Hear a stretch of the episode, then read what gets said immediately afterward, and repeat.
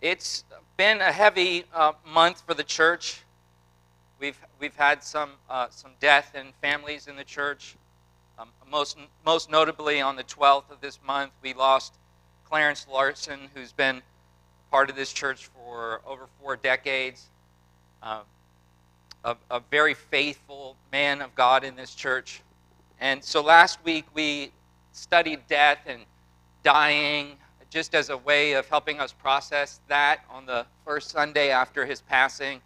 And I don't know about you, but I'm not quite ready to move on, not quite ready to jump back into our study of the post exilic texts of Scripture as they are, um, uh, you know, of course, a powerful section of Scripture, but they're not exactly helping me process the things of the month, helping us process the things of the month.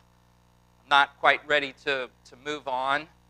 Not sure that you ever really move on when there's a death in the family. This week I was drawn to the text of 2 Timothy chapter 4. In 2 Timothy chapter 4, we read this, the, these great verses. It's verse 7 and verse 8, and it says, I have fought the good fight, I have finished the course, I have kept the faith. In the future there is laid up for me the crown of righteousness, which the Lord, the righteous judge, will award me on that day, not only to me, but also to all who have loved his appearing. Clanky was a great example to us of one who had fought the faith, had fought the good fight, had finished the course, one who kept the faith to the very end. He, he, he, kept, he kept on that course that was set before him. He lived life well. Uh, much like the saying, Clanky was a man for all seasons. In fact, this is the title of my sermon this morning, A Man for All Seasons. And you'll see in the text of 2 Timothy chapter 4 a, a reference to all seasons, and you'll understand that chapter. So if you would, please turn in your Bibles to 2 Timothy chapter 4. Last week I offered a topical sermon on the subject of dying and death. This week I will exposit the fourth chapter of, of 2 Timothy. We'll move verse by verse through it. You know, the last time that I saw Clarence, he was in the hospital. He had been in the hospital for some weeks suffering, had some close calls. In fact, one time they resuscitated him. And during my visits, when I would sit with him in the hospital, he wanted to have the scripture read. He wanted to just hear the Bible. And so I would sit there and we read through whole books of the Bible, and I'd read, and he would reflect on the passage and tear up and give thanks to God. And we'd talk about the scriptures and talk about the Lord. And I'll treasure those memories forever. I treasure the promise of 2 Timothy chapter 4 that I just read a moment ago to you concerning the future and concerning the crown of righteousness. It is comforting that Clarence is with the Lord above and no longer in a bed in pain below. And yet, and yet that that still it still hurts. It's it's supposed to hurt. Just like when your PowerPoint's not working. Where did it go? Um, it's supposed to hurt. We lost a, a brother, a family lost a father, a grandfather, a great grandfather. He will forever be missed. And as we process, there's no better place to be than in the house of the Lord together. There's no better place to be than in His Word together. And so, that said, I hope that you have made your way to the fourth chapter of 2 Timothy. We're going to move through it, as I said, verse by verse. And so, let me give you some context before I jump into the text. 2 Timothy is a letter. 2 Timothy was written by the Apostle Paul around 64 AD to his ministry partner and good friend Timothy. This is not the first letter that Timothy has received from Paul. No doubt there were many of them. Two of them are in our Bible as authoritative texts for Christ's church. And it's no surprise that they are included in the canon of Scripture as they are filled with rich theology, directions for the church, and practical advice for church leaders. Perhaps one of the reasons my mind was drawn to this text isn't just the promise of, of the one who has finished the course, who has kept the faith, not just the promise of the future and the crown of righteousness, but perhaps one of the reasons why my mind was drawn to this text for us this morning is this text is, is, a, is a letter that was written by Paul when he was on his deathbed of sorts. This, these are his, his final words uh, that, that he's giving, that we have in terms of, of his corpus. These are some of the final writings of the Apostle Paul before he died. When death is knocking on our door, it has a way of reminding us what is important to us. In, in fact, our final actions before we die often reflect what is most important and what is most precious to us.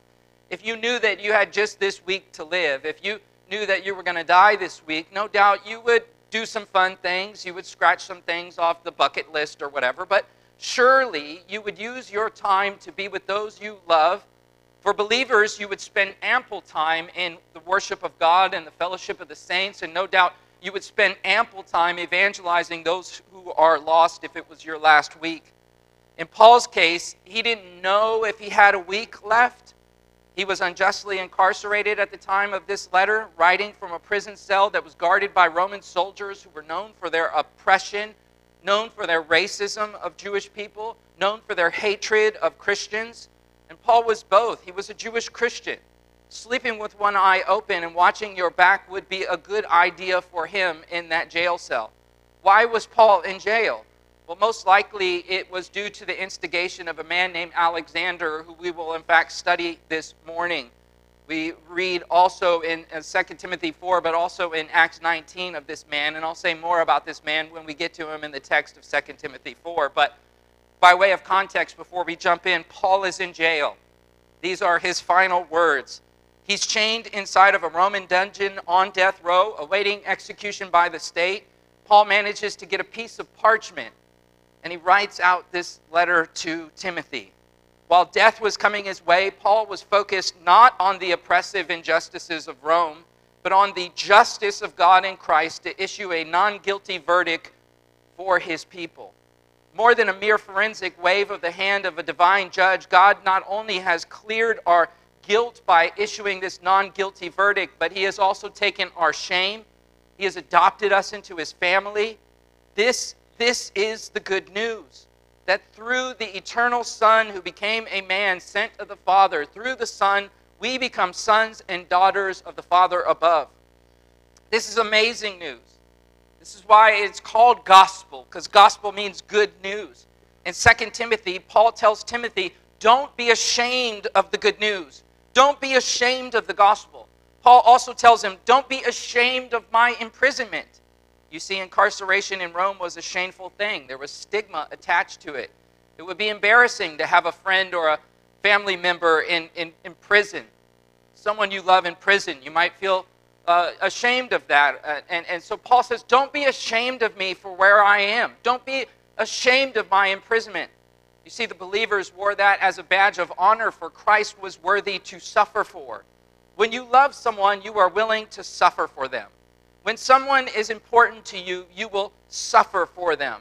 Christ is all that and more. He is important, beloved, precious, powerful, beautiful. We could be here all day describing his worth. And in this letter, Paul describes and praises Christ to Timothy. He confronts the distortions of, of Christ, the opponents of the gospel, bad teaching, bad living. He writes about it all and more.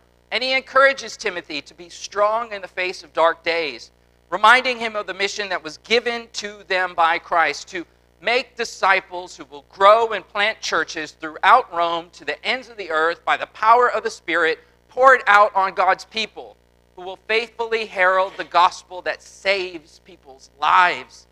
Draw your eyes to the beginning of the fourth chapter, in which Paul emphasizes this service that has been given to us, and that is the first point on the outline. Verses 1 through 4, we see Paul speaking of service. Chapter 4, verse 1, Paul writes, I solemnly charge you in the presence of God and of Christ Jesus, who is to judge the living and the dead, and by his appearing and his kingdom. Let's stop right there and look at the richness of this verse. The word solemnly charge, two words in our English, is actually one word in the original Greek text. Dia marturomai. Let me put it in front of you. Dia marturomai. This is a cognate word of a word marturon. Marturon. Listen to that word, marturon. What does it sound like? Marturon. Martyr. That's right. A martyr is someone who gives their life for a cause. In the case of believers, uh, a Christian martyr is one who gives their life for Christ. This is a very serious word. uh, the way that this, this chapter begins, the way this letter is closing, it, it, has a, it has a seriousness to it. And it ought to. The stakes are high. Dia marturomai, serious. Scholarly lexicons spill a lot of ink over this. Let me put one in front of you. You can see this entry. Dia marturomai is to say something in such a way that the auditor is to be impressed with its seriousness. It is to make a solemn declaration about the truth of something. It is to exhort with authority in matters of extraordinary importance. Paul begins with this word I have something extremely important to talk to you about. I have a serious charge to make to you. I have an oath that I need to make, and I need to make it in the presence of God and Christ. Actually, this phrase, the presence, is not in the original. It says, I charge you in God in the original. The preposition in, in the original Greek, it, it's enopion. Enopion is a much stronger word than mere presence. Our English translation really struggles to, to bring it over so that you see the seriousness of this. Enopion. Enopion is a, is a, is a word of judgment. Enopion. It is used in places in the Bible to speak of standing before God and being exposed to his judgment. Marturon, this is serious. Listen. Enopion, we're standing in the presence of God. You see, Paul is charging Timothy by the judgment, by the sight of God, being in, that preposition in, enopion, being in front of God and his judgment stands. This is where knees knock. This is where you tremble. This is, this is where you stand before God Almighty. Jesus is said to be the one who is the judge. God alone is judge. This is clear implication of his deity. He is the judge of the living and the dead, and this will come by his appearing and his kingdom. The appearing in the kingdom is a reference to the return of Christ. The word uh, appearing, epiphane, epiphane is used in the New Testament in reference to Jesus coming back. Epiphane, epiphany, enopion. He's the judge. You'll stand before him. He's coming back. His appearing, epiphane. He will punish evil. He will establish a kingdom of peace. And Paul's charge to Timothy is couched in this strong Christocentric eschatological judgment language. Further, it's, it's all about service. He's, he's looking at the end, he's, he's looking at what is to come, but he's looking that, at, at that for the present and the service that is before us. In Revelation chapter 7, we read of the saints who are enopion before the throne of God.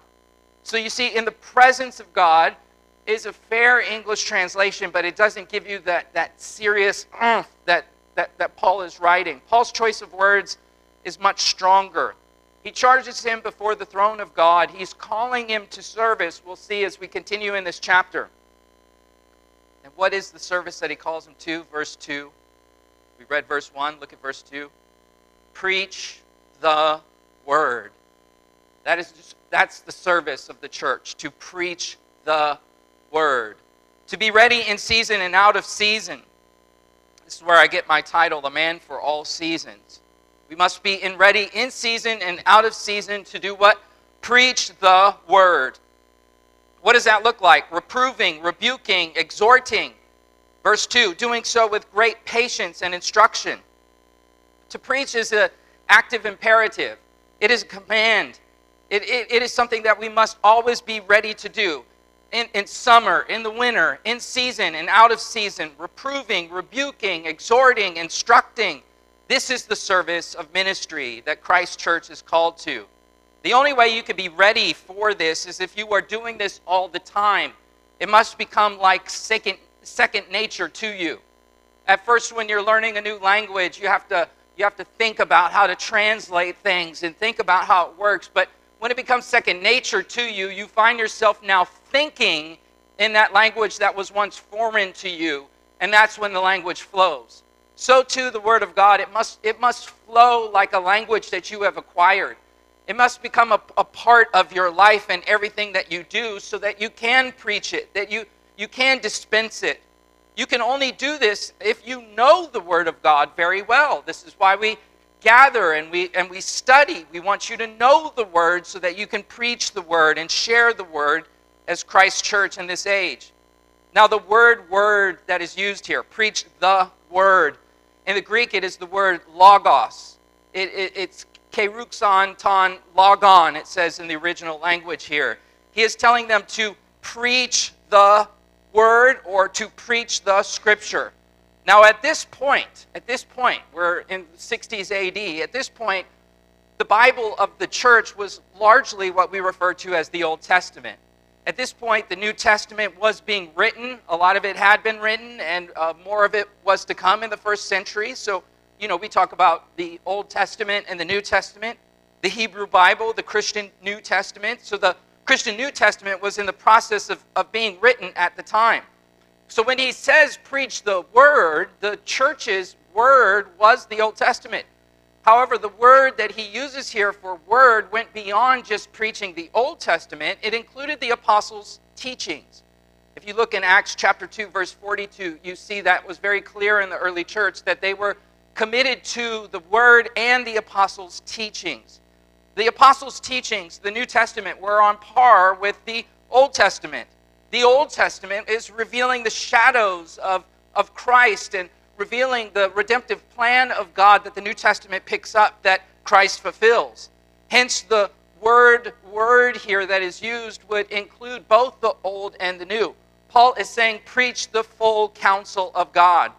Look at how the word word is used in the preaching of the scriptures. According to Acts chapter 6, verse 4, the word is a ministry. Acts 6 4, you see that? We will devote ourselves to prayer and to the ministry of the word. According to Acts chapter 8, verse 4, the word is something to be preached. Let me put that in front of you. Therefore, those who had been scattered went about preaching the word. According to Acts 17, verse 11, the word is something to be received. Let me put that in front of you. Now, there were those who were noble minded. They received the word with great eagerness examining the scriptures daily to see whether these things were so. Notice how Acts 17:11 ties the scriptures to the word.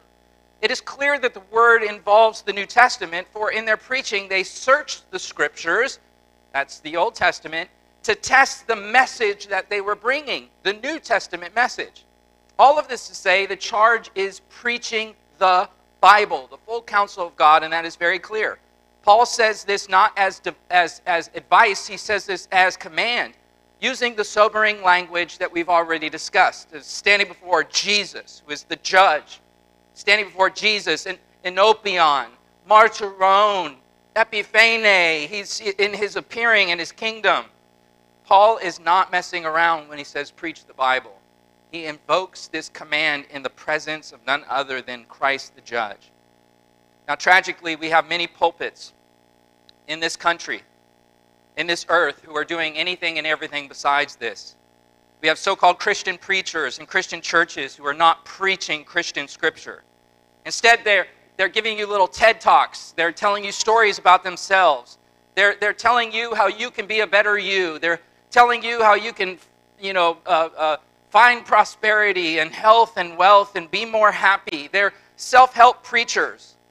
They, they preach positive thinking and pop psychology. They tell you a bunch of hoopla to entertain you. And they have the audacity to sprinkle Bible verses on top and lead people astray. They do not do what verse 2 tells them. There, there is no real doctrinal or biblical instruction. They do not reprove, they do not rebuke, they do not exhort, unless it is reproving you for not sowing enough seed money into their latest campaign of nonsense. They'll have the gall to take a paycheck for preaching when they don't even preach. They have the nerve to stand in the pulpit with the Bible open. They stand there and pay lip service to it, if at all, all the while filling you up with yourself, or even worse, they sneak in false doctrine. And you know what? Paul said this would happen. Look at the text, verse 3. For the time will come when they will not endure sound doctrine, but wanting to have their ears tickled, they will accumulate for themselves teachers in accordance to their own desire, and they will turn away their ears from the truth and will turn aside to myths. The time will come when they will not endure. People will want to have anything but true preaching. We are living in this, I believe, like no other generation has.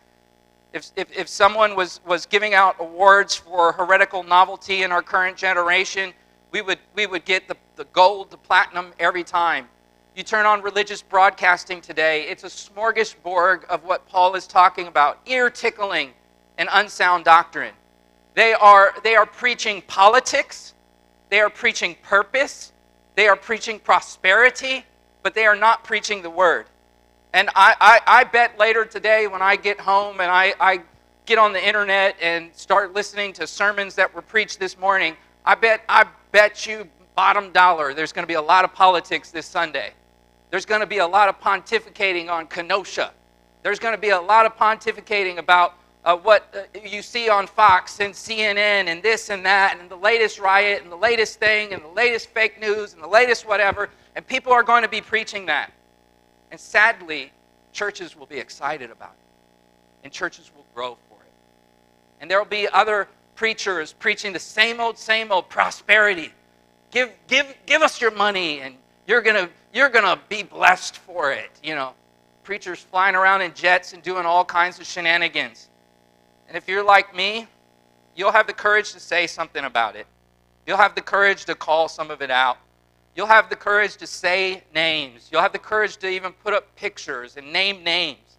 And whenever I do this, inevitably I'll have a Christian say, Why are you picking on them? I mean, they're good people. Why are you calling their names out? And I say, Well, because the Bible does.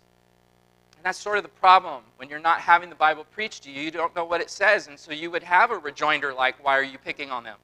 2 Timothy chapter 3, verse 8. Look at it. He picks on names. He calls out Jannes and Jambres. These are men who oppose the truth, Paul says, men of depraved mind who have rejected in regard to their faith. Look at chapter 2, verse 17 of this text. He, Paul names Hymenaeus and Philetus. And he says, under the inspiration of the Holy Spirit, mind you, that they are like gangrene spreading around the body. People will counter, yeah, okay, but Hymenaeus, Philetus, I mean, they're not Christians. I mean, don't you, you, Pastor Matt, on your little PowerPoint there, you got some Christian guys up there. You got some Christian guys up there. I, you know, one I want to say, well, how do you know? Right? Well, well, he uses the Bible. It's like, yeah, Satan uses the, the Bible and the Word of God as well. Second, Second Corinthians chapter 4, verse 4, we read that, that Satan disguises himself as an angel of light. On the words of our Lord and Savior Jesus Christ, Matthew chapter 7, verse 15, he says, Beware of the false prophets who come to you in sheep's clothing, but inwardly are ravenous wolves. That's what people will say to me, though, but look at how big their church is. Look at how big their church is. Look at how it's growing. I saw a lot of churches grow uh, in 2020 and 2021 over getting political and pulpits. A lot of people just flock to it. They look at how God's blessing them. Look, size does not determine blessing. Uh, if I don't see fruit in it, if I don't see God's word being preached, if I don't see the triune God who is Father, Son, and Spirit, and his glorious gospel being heralded, then I, am sorry, size isn't going to calm me down. If we're judging uh, things by, by size, a pornography convention would be more godly because that draws all kinds of people to it. It's, that's crazy. Of course, it's larger. Jesus said before making the comment about the wolves in Matthew chapter 7 verse 13 that we are to enter through the narrow gate for the gate is wide and the way is broad that leads to destruction and there are many who enter into it. The fact is big crowds will flock to nonsense. And Jesus warned us of this. The apostle Paul warned Timothy of this, warned the church of this. This is not to say that there will never be large numbers in good preaching churches. I can think of many good, solid biblical churches that are very large. But there are a handful of these churches, but there are an, an endless array of examples of those who are large and are doing the ear tickling. And I love that Paul called it out. I love that Paul cautioned the church because when you love, you will make such cautions. The church has to be committed to what it was placed on planet Earth for to herald the gospel of the triune God and to make disciples in Him. If, if people are to hear our sermons and be upset with us, it ought to be over the gospel and not over the evening news. It ought to be over the message that we herald. That is foolishness to those who are perishing, but to us who are being saved, it, it is our lifeblood. It is our service. This is what we are called to. Secondly, we are called to suffering. Look back at the text, verse 5. But you be sober in all things, endure hardship, do the work of an evangelist, fulfill your ministry. For I am being poured out as a drink offering, and the time of my departure has come. A, a drink offering is a libation, it is a symbol of suffering, it is a symbol of loss. The contemporary poet Tupac had a song, Pour Out a Little Liquor. It reflects the, on losing loved ones. It, it, you, you pour out a little alcohol on the curb, pour a little 40 out on the curb, and you think about your friends who died. That's not just Tupac, that's the Apostle Paul. Pouring out libation. It was a part of their culture, culture to, to pour out alcohol and, and remember those who had deceased. I'm being poured out as a drink offering. It's, it's, it's, it's a euphemism for dying for Paul. I'm suffering. I'm suffering. He's in a jail cell. Remember the context. I'm suffering. He's on death row. Remember the context. But his pain won't stop him from pressing to the very end. Like a skilled runner, Paul is pushing himself to the, to the very end. His legs are giving out, his lungs are giving out, but he just keeps pushing to the very end. And there's a feeling that he has that, in fact, he has finished, he says. Draw your eyes at verse 7 For I have fought the fight, I have finished the course, I have kept the faith. He, he feels that he is finished. If you've been a Christian for some time, likely you have had the unfortunate experience of people falling away from the truth. A spouse who cheats and walks away from a spouse and, and the church instead of responding to church discipline. We've seen it.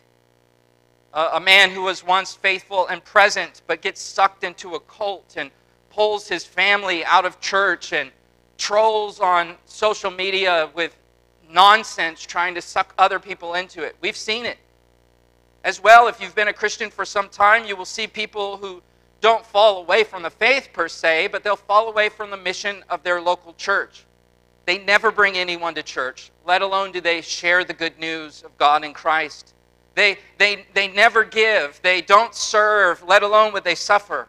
Paul suffered, and he served to the very end. And in Acts, we see him in jail, sharing the gospel in jail. In 2 Timothy, we see him in jail, using what energy he has to pour out his heart in this letter to encourage the church. At the end of his ministry, he was like the energizer bunny, still going and going and going and going. I realize saying that there's probably young people who don't know what that is, but it's just, uh, just something that keeps going, the energizer bunny. Uh, it's something that doesn't need a USB uh, port to charge, right?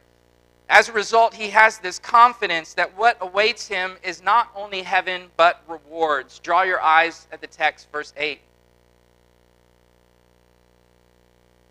In the future, there is laid up for me the crown of righteousness, which the Lord, the righteous judge, will award me on that day. Not only me, but also to all who have loved his appearing. There is there is not time to give a full theology of rewards here, but succinctly, let me say that the Bible has much to say about what we do in this life and its ramifications for the afterlife. In death, we do not escape our deeds. We will be rewarded, we will be punished. Of course, for the believer, our punishment has been taken by Christ. It's been nailed to the cross. Our, our guilt and our shame has been lifted the ultimate punishment of, of, of death and of hell has, has been covered for us in Christ. He suffered in our place, He took the bullet for us. The Father rendered us a, a non guilty verdict, and we were guilty. We deserved punishment, but the Christ, the Son of the living God, has paid that for us. Nevertheless, there is still in the afterlife, there is still judgment for the believer. It's a non condemning one, but there's still a judgment for the things that you do in this life. And, and with judgment, there is also reward. I'll say more about punishment a little bit later, but I want to emphasize what is before us, and what is before us is reward. What is before us is this man who has finished the course, this man who has kept the faith, this man who has a crown of righteousness, a reward. Jesus taught a theology of rewards. Look up here and let me show you Luke chapter 6. Turning his gaze towards his disciples, Jesus said, Blessed are you who are poor, for yours is the kingdom of God. Blessed are you who hunger now, for you shall be satisfied. Blessed are you who weep now, for you shall laugh. Blessed are you when men hate you and ostracize you and insult you and scorn your name as evil for the sake of the Son of Man. Be glad in that day and leap for joy, for behold, your reward is great in heaven. In 2 Timothy chapter 4, Paul specifies the reward that awaits.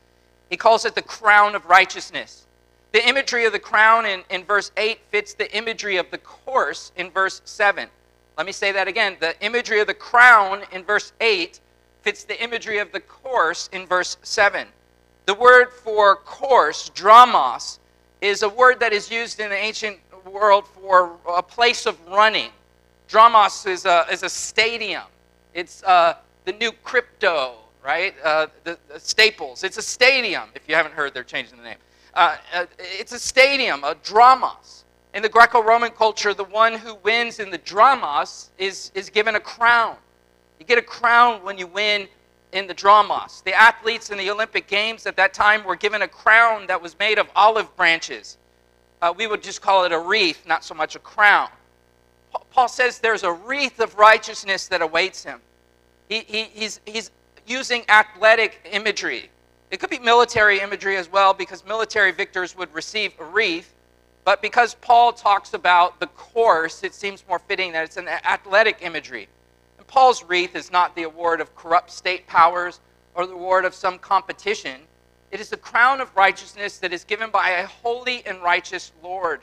Might I add, it is a coveted crown. Uh, not everyone gets to run in the dromos. Not everyone gets a, a, a wreath, a, a, crown. In the ancient world, those, those wreaths were highly coveted. In Hollywood, it would be like getting a star on the boardwalk. It's like an Emmy, it's like a Grammy. Very few people get them, few deserve them. Paul has confidence that this crown awaits him. Mind you, what is exciting about the crown that awaits him is not that he gets to walk around heaven wearing it. Check out my crown, you know. Everyone's like, ooh, can I, can I wear it? No, no, no. Come on, man, we're going to be in heaven forever. Just let me wear it for a couple weeks. It doesn't matter. We're, we're here forever. Let me borrow it. It's not that he gets to walk around and floss on everyone with his crown. We see in the book of Revelation that the saints in this life who are rewarded with crowns in heaven, you know what they do with them? They lay them at the feet of the Lord. Revelation chapter 4, when the living creatures give glory and honor and thanks to him who sits on the throne and to him who lives forever and ever. And the 24 elders fell down before him who sits on the throne, and they worship him who lives forever and ever. And they cast their crowns before the throne, saying, What? Worthy are you, our Lord and our God, to receive glory and honor and power, for you created all things, and because of your will they existed and were created. They cast their crowns before the throne. Unlike our earthly medals that we keep inside of cases they, they, they don't do that. They bring them to their king. You see, you see, the reward is for the king, it's for him. That is why we want reward in this life, so that in the life to come we can go before the incarnate Lord like the Magi and bring these great gifts, these crowns. I don't know about you, but I don't want to stand empty handed before my king after all that he has done for me. I want to have crowns to lay at his feet I want to I want to praise him. I want to honor him. I want to I want to have that reward so that I can I can lay it down before him. And as we read the text, we see Paul urging them to use their time that they too would be in such a position. Make every effort, verse 9 says. Every effort to come to me soon. Verse 10 For Demas, having loved this present world, has deserted me and gone to Thessalonica. Crescens has gone to Galatia, Titus to Dalmatia. Only Luke is with me. Verse 11 Pick up Mark and bring him with you, for he is useful to me for service. Verse 12 But Tychicus I have sent to Ephesus. Verse 13 Would you come? Bring a cloak that I left at Troas with Carpus and the books. Bring the books, especially the parchments. So we move from serving and suffering now to the third point on your outline supplies. Paul wants supplies for the mission. He wants books. He wants uh, uh, scrolls, rather. When we think of, of, of a book, we think of our modern sort of binding. This would have been a scroll. He wants his scrolls. He wants to study. He wants to write, and so he wants parchment. Paul knew that the pen was mightier than the sword. Indeed, his own writings, inspired by God, would shake the empire as the church triumphant continued. And the key to triumph was resources. If you are going to preach the word, you need to have the word. So bring the word to me.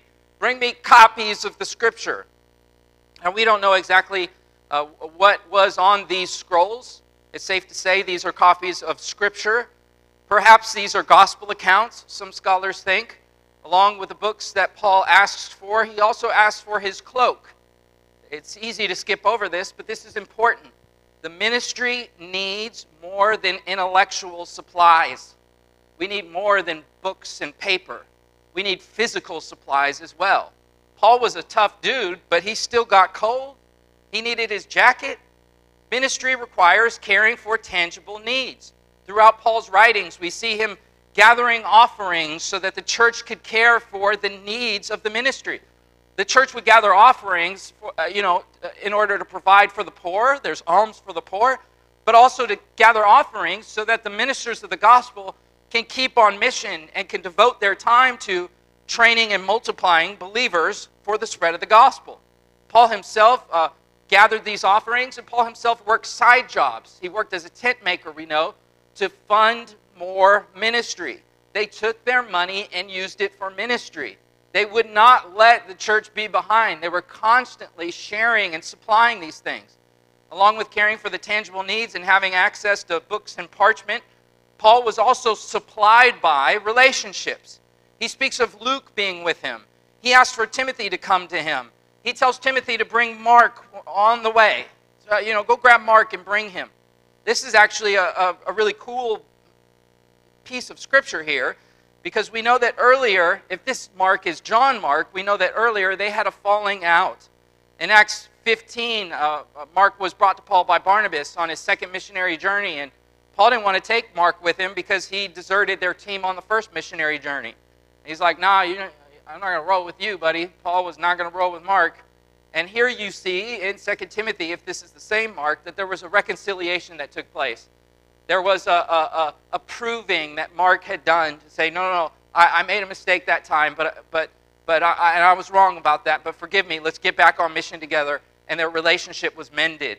These relationships were, were critical for supplying ministers in the gospel, that they would be encouraged in these relationships so that they would have, next point on your outline, support. Notice in the text that Paul speaks of these men who supported him, and he also speaks of men who discouraged and opposed him. In verse 10, he speaks of Demas, who deserted him.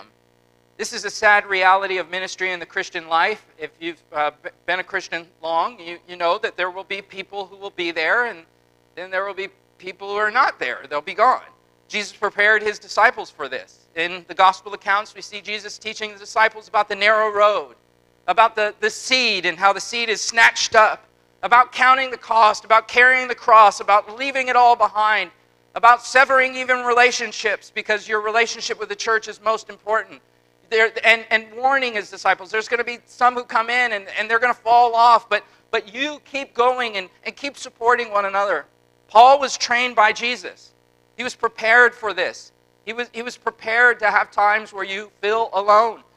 But being prepared, of course, doesn't mean that those feelings don't hurt and those feelings don't weigh you down. No doubt they do. Elsewhere in Paul's writings, we, we see, uh, with regard to Demas, who we're looking at right now, we see that at one time Paul and Demas were actually really good friends. They were more than friends, they were co laborers in the gospel. He ends the, the letter of Philemon, look at this, noting Demas's partnership. Epaphras, my fellow prisoner in Christ Jesus, greets you. Philemon 24, as do Mark, Aristarchus, Demas, Luke, my fellow workers, and the grace of the Lord Jesus be with your spirit. You see, as he's closing his letter, he, he notes him. Uh, Demas is a fellow worker. He's right there with Luke. Luke wrote most of the New Testament. He's the, the most profound author in the New Testament, just in terms of volume that was put out. I mean, he's right next to Luke. Are you kidding me? As well, in the closing letter to the Colossians, we see that Demas was a beloved brethren. Colossians 4 14 and 15. Luke, the beloved physician, greets you. And Demas. Greet the brethren who are in Laodicea and Nympha and the church that is in her house. You see, you, you see, Demas was, was once walking with, in relationship with Paul. Notice in 2 Timothy, Paul doesn't describe Demas's falling out as apostasy or, or heresy. It, it, it's not like how John said in his letter, you know, they went out from us because they were not of us. Paul doesn't say Demas uh, walked away and joined some Gnostic cult or started denying Jesus or anything like this. What does Paul say of Demas here in 2 Timothy? He says he loved this present world, and so he deserted. Now, it, it doesn't say he deserted the faith. It, it's, it's indicating he deserted the church. He deserted the church's mission field because he loved this present world. He was a fair weather follower. There's a saying that when the going gets tough, the tough gets going. But whereas for Demas, when it got tough, he was like, I'm out. I can't do this anymore. I'm tired. You know, Paul's Paul's getting locked up in jail and stuff like that. I'm, I'm not, you know, I didn't sign up for this. I'm, I'm through with this. You know, I, I, I'm, I'm moving out. I'm, I'm, I'm going to Easy Street. I, I'm, I'm moving on up. I, I got to get out of this, you know. Maybe he found a, a quiet section of Rome where the church wasn't persecuted as hard, place where it was easier. You just hide out and kick it. You know, his, he had a reputation. He could go somewhere where it was calm. He loved the present world. He wasn't living for the, the epiphane, the world that is to come, the appearing of the Christ. He was living for this present world. Look at verse 14. In verse 14, we see that he left Paul at a, at a time when he was greatly needed as well. Verse 14 starts with Alexander the coppersmith did much harm. Who is this guy? Well, he's a coppersmith. We know that, right? Um, how, how did he harm Paul? Well, verse 15 answers how. Look at verse 15. Be on guard against him yourself, for he vigorously opposed our teaching. How did he harm Paul? He vigorously opposed him. Alexander was opposing Paul. He was opposing the teaching of the word. He was opposing the message of the gospel. I wish I could say that I've uh, personally never experienced such a thing, but that happens in ministry. Churches will experience this. It, it, it happens not just in, in ministry, it happens in just regular old life. People who aren't even Christians. I mean, you're going to have people oppose you. That's, that's just a part of life. These sorts of things happen. And Paul is facing this, and as if it wasn't hard enough having people oppose you, having friends leave you while all of that is going on adds insult to injury. So we see uh, how uh, by opposing. But again, who? Who is this Alexander? Well, we know he's a coppersmith. The text tells us that. And it's clear that, that Paul knows that Timothy knows who this guy is, so he doesn't have to elaborate. We're removed, and so we've got to kind of piece some things together. Uh, this Alexander could be the Alexander that is mentioned in 1 Timothy chapter 1.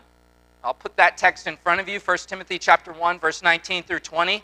And, and there you read about this Alexander who was handed over to Satan so as to be taught not to blaspheme. Alexander in 1 Timothy was one who was under church discipline. There's also another Alexander that we read about in Acts 19. Alexander, the Ephesian Jewish man, uh, and he starts a riot. I'll put that text in front of you. There's a riot in the town. It's crazy like Kenosha. People are going to start burning stuff and acting crazy. Divides are going to happen. There's going to be hurt. There's going to be pain. There's going to be appeals to authorities. People are going to go to court over this. Make a defense before the city assembly to shut down Paul, to shut down the disciples. Acts chapter 19, verse 33 mentions Alexander going before the court, going before the assembly to shut down the church. We read in 2 Timothy chapter uh, or, or verse 16 here, chapter 4, verse 16. At my first defense, no one supported me. So this fits the Alexander in verse 9, in Acts 19, who takes them before the, the court and starts making a, a defense for shutting down the church. Paul here in verse 16 talks about that defense. The Alexander in 1 Timothy could be the same Alexander, or these could be different Alexanders. In any case, uh, you know, when you, when you hear Alexander, it probably gave Paul a little PTSD. This guy was causing him some problems. At first defense, verse 16, no one supported me, but all deserted me. May it not be counted against them, he says in verse 16. Paul, Paul uh, speaks of this formal defense that sounds like Acts 19 that I put in front of you. Paul speaks of feeling all alone and being deserted. Paul, uh, uh, by grace, says, you know, but forgive them, Lord. Uh, just like our Lord when he suffered on the cross, Father, forgive them. They don't know what they're doing. When our Lord was abandoned by his disciples, Father, forgive them. They don't know what they're doing. He would go and he would gather them and pour his love on them. Paul says, May it not be counted against them. Alexander's beef was ultimately not with Paul, though, it was with God. Draw your eyes back at verse 14. It says, The Lord will repay him according to his deeds. There is judgment for Alexander.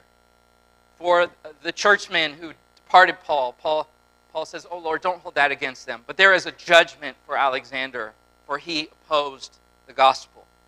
Earlier, we saw a theology of reward. We talked about the crown of righteousness that is laid up uh, here we see a theology of repayment. I said earlier I wanted to focus on reward, but I made mention of punishment. And here you see that the, the punishment language. He will be repaid.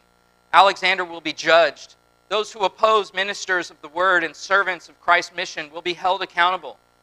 Though everyone abandoned Paul, his Lord did not. Look at verse 17 in the text. But the Lord stood with me and, and strengthened me so that through the, me the proclamation might be fully accomplished and that all the Gentiles might hear. I was rescued out of the lion's mouth, and the Lord will rescue me from every evil deed, and he will bring me safely to his heavenly kingdom. To him be the glory forever and ever. Amen. Paul did not tap out because he wasn't relying on his own strength. He was relying on the Lord's strength. The text says it was, it was the Lord who strengthened him the Lord who rescued him from the lion's mouth. This is very likely a reference to Nero and the Roman powers that Alexander was using to try to suppress Paul. Like the media powers of our day that cancel and control the narrative, the enemies of Paul wanted to get him canceled. They wanted to get his YouTube channel taken down. At the least, they wanted to discourage him from producing YouTube content and continuing the mission with the saints. Which brings us to the final point the saints. We've seen suffering and serving and supplying and supporting. Lastly, we see the power of the saints. Though Paul had haters around him, though he had trolls commenting on his words and his work, Paul was not alone. Though he had been deserted, he was not alone. Like Elijah in 1 Kings 19, who felt alone, but God reminded Elijah that he was not alone, for God had reserved 7,000 in Israel whose knees had not bowed down to Baal. Here again, God reminds his servant, You're not alone. By inspiration of the Spirit, Paul goes on to write of the saints, although not with him, like Elijah in that cave, were nonetheless with him on mission. Verse 19 Greet Prisca, Aquila, the house of, of, of Onesiphorus, Erastus, remain at Corinth. Stay on mission. You keep going, bro. Erastus, remain at Corinth. Trophimus, I, I had to leave him at Miletus. He was sick. Make every effort, verse 21, to come to me before winter with that jacket, too, right? Make every effort to come before winter. Eubulus greets you, and also uh, Pudens and Linus and Claudia and all the brethren. These are names to us, but they are faces to Paul. They're friends to Paul. They're family to Paul. Further, they're co-laborers in the gospel. I mean, we, I, love, I love these sections where, where you have these names and you could just insert and think in our, in our, in our own congregation. You know, greet uh, James and Jenna. Greet the, the household of the Boatangs. You know, uh, Dolan stayed in Delray. Uh, send, send over the dailies. Uh, we put them in Miletus. I guess you guys are sick. Uh, and then we, you know, uh, Lucy says hi, you know, Clara and Mario, and and you know, and you just insert names in there. You go, oh my gosh, this is a real, this is real life. These are real people. They're just names to us, but this is family to Paul. These are co-laborers to Paul. They are sacrificing with Paul to spread the gospel, to serve local churches, so that there is a witness in those cities. And so those cities then grow and plant more churches around the cities of Rome. And through those cities, it trickles out into the highways and the byways and into villages, and it, it, it, it trickles out. That, that Jesus said, You're going to go from Jerusalem to Judea to Samaria to the ends of the earth. And they were doing that. That's what they were doing. But it, it required it required an army of clankies. It's been in this church four decades. God, give us an army of clankies. Give us an army of, of Erastuses and Priscas and, and Aquilas and Claudias and Pudens and Linus. These are gospel workers. This isn't, you know, you, oh, Paul, he's an apostle. You know, he's, that's what, he's like a big deal. You know, that's why he's in jail. And, you know, that suffering and serving and preaching stuff, that's like for the, you know, the big guys or whatever. No, no, no. Linus and Claudia and Pudens, and this is, this is us. This is all of us. This is what we're called to. These are the names of, of, of regular Christians who are sacrificing everything that they have to have a church in that city to proclaim and herald the King who will come and the city that is to come, the Jerusalem of heaven. Their names are written in Scripture. More importantly, their names are written in the Lamb's Book of Life. They will be with Paul in the kingdom. And one day their, their names will become known to us when we've been there 10,000 years bright, shining as the sun. We'll bring our, our crowns with Pudens and Linus and Onesiphorus, and we'll lay them at the feet of, of our King. And we'll say, Worthy is the Lamb who was slain. Worthy is the Lamb who conquered the grave. Worthy is the Lamb who took the bullet for us and conquered death itself so that we can have life everlasting. You who hear me this day, you can have life everlasting if you cry out to Him for forgiveness. You confess to Him that you have sinned. There's not a person in this room, there's not a person hearing this who hasn't sinned against God. 10 out of 10 people sin, and 10 out of 10 people die. And the only remedy for death and, and judgment, it has been had on the cross. The one who took it for us, the one who stood in our place. You know what a substitute is when someone stands in the place for another. When you call in sick and someone else has to stand in your place and do your job that day. There was one who has come who did the job on the cross. And he did something that none of us could do because he was the perfect sacrifice. He was innocent. And he exchanged his innocence for our guilt. And you can have that. You can have that. And you can have the, the hope of his return, that, that great day. Now, speaking of that great day and return, it is important to notice that Paul doesn't have his head in the clouds. He's not all, you know, it's not just all heaven. It's, he's concerned about the earth too. Notice that Paul speaks of Trophimus, who's sick. He cares about what's going on in his life. He cares about his brother who's sick. He makes arrangements in, in Miletus for him to stay there. You need to gain strength, brother, and, and he's making sure that guys are cared for. It's worth noting here, given the popularity of the health, wealth, name it and claim it cults. Paul doesn't say, Where is your faith? Claim your healing you know, uh, no, he doesn't chide Trophimus for being sick or anything like that. The truth is, yes, God heals in the power of the name of Jesus, but fools rush in and presume that God is obliged to heal, not Paul. Sometimes you pray for someone to be healed and they get healed. Other times you pray for people to get healed and they don't. The prosperity peddlers have apparently skipped this verse, but in any case, it shows us not, not just you know, a statement that kind of debunks the, the prosperity preachers, but it shows us a statement about care for people. He's sick. I got to make sure he's cared for. You know, when people are sick, that's what you do. You make sure they're cared for. When people are in the hospital, that's what you do. You make sure they're cared When people are mourning, that's what you do. You, you just mourn with them. You sit with them. You make sure they're cared for. Paul is suffering in jail. Remember the context. This letter, 2 Timothy, is his letter from a Birmingham jail, if you will. It's a prison epistle. And now that we are at the very end of it, notice how he ends. What does he close with? Grace. The Lord be with your spirit. Grace be with you. He closes with grace. What is grace? Grace is, is getting what you don't deserve. When you get what you deserve, uh, that, that, that's merit. That's something that you, you, you go to work and you get a paycheck, you get what you deserve. Or you, you, you break the law and, and you, you get the penalty of the law on your back. You get what you deserve. Now, now, if you didn't go to work and you sat on the couch all week and someone gave you money for, for a job you didn't do, we call that grace. You did nothing and you got it anyway.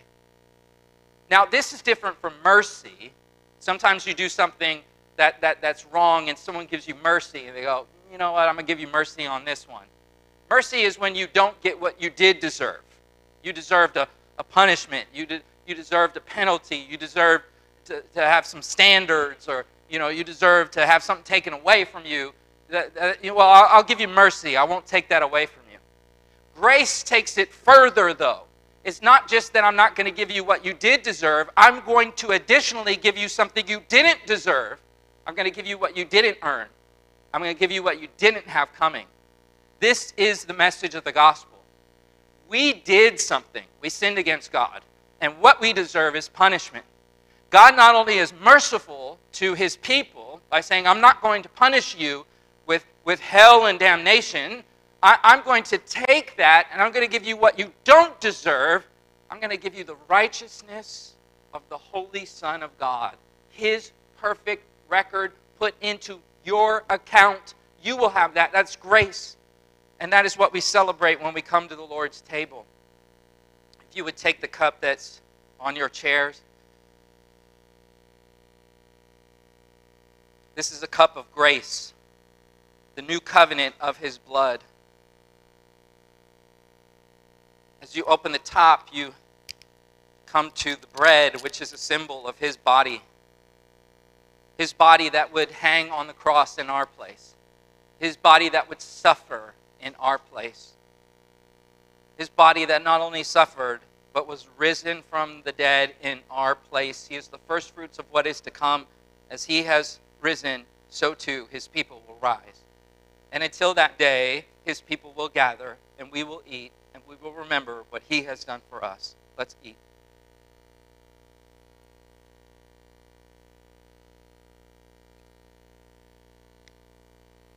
And we take the cup. You know, in Scripture, cups are often used as symbols of wrath, of judgment. When he drank this cup, he drank the judgment that belonged to us upon himself. He who knew no sin, the scriptures say, became sin for us. Blood, when it is poured out, means life is gone. He gave his life for us. He gave his life for you, dear friend, listening today. As we drink the cup, we celebrate that gracious gift that was given in our place. Let's drink.